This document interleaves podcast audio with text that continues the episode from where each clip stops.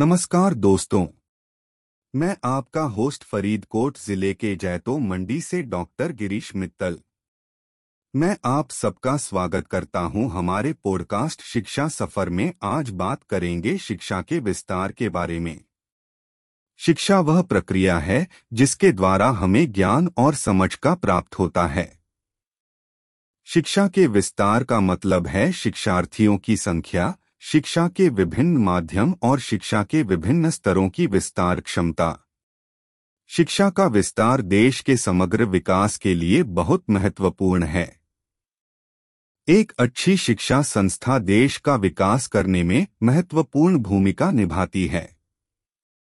अधिक शिक्षा संस्थाएँ बच्चों व युवाओं के लिए विकल्प उपलब्ध कराने के साथ साथ देश के विकास में भी अहम योगदान देती हैं।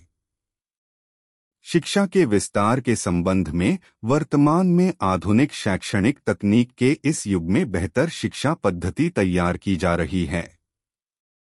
संपूर्ण विश्व में नई तकनीकों को शिक्षा के क्षेत्र में उपयोग किया जा रहा है।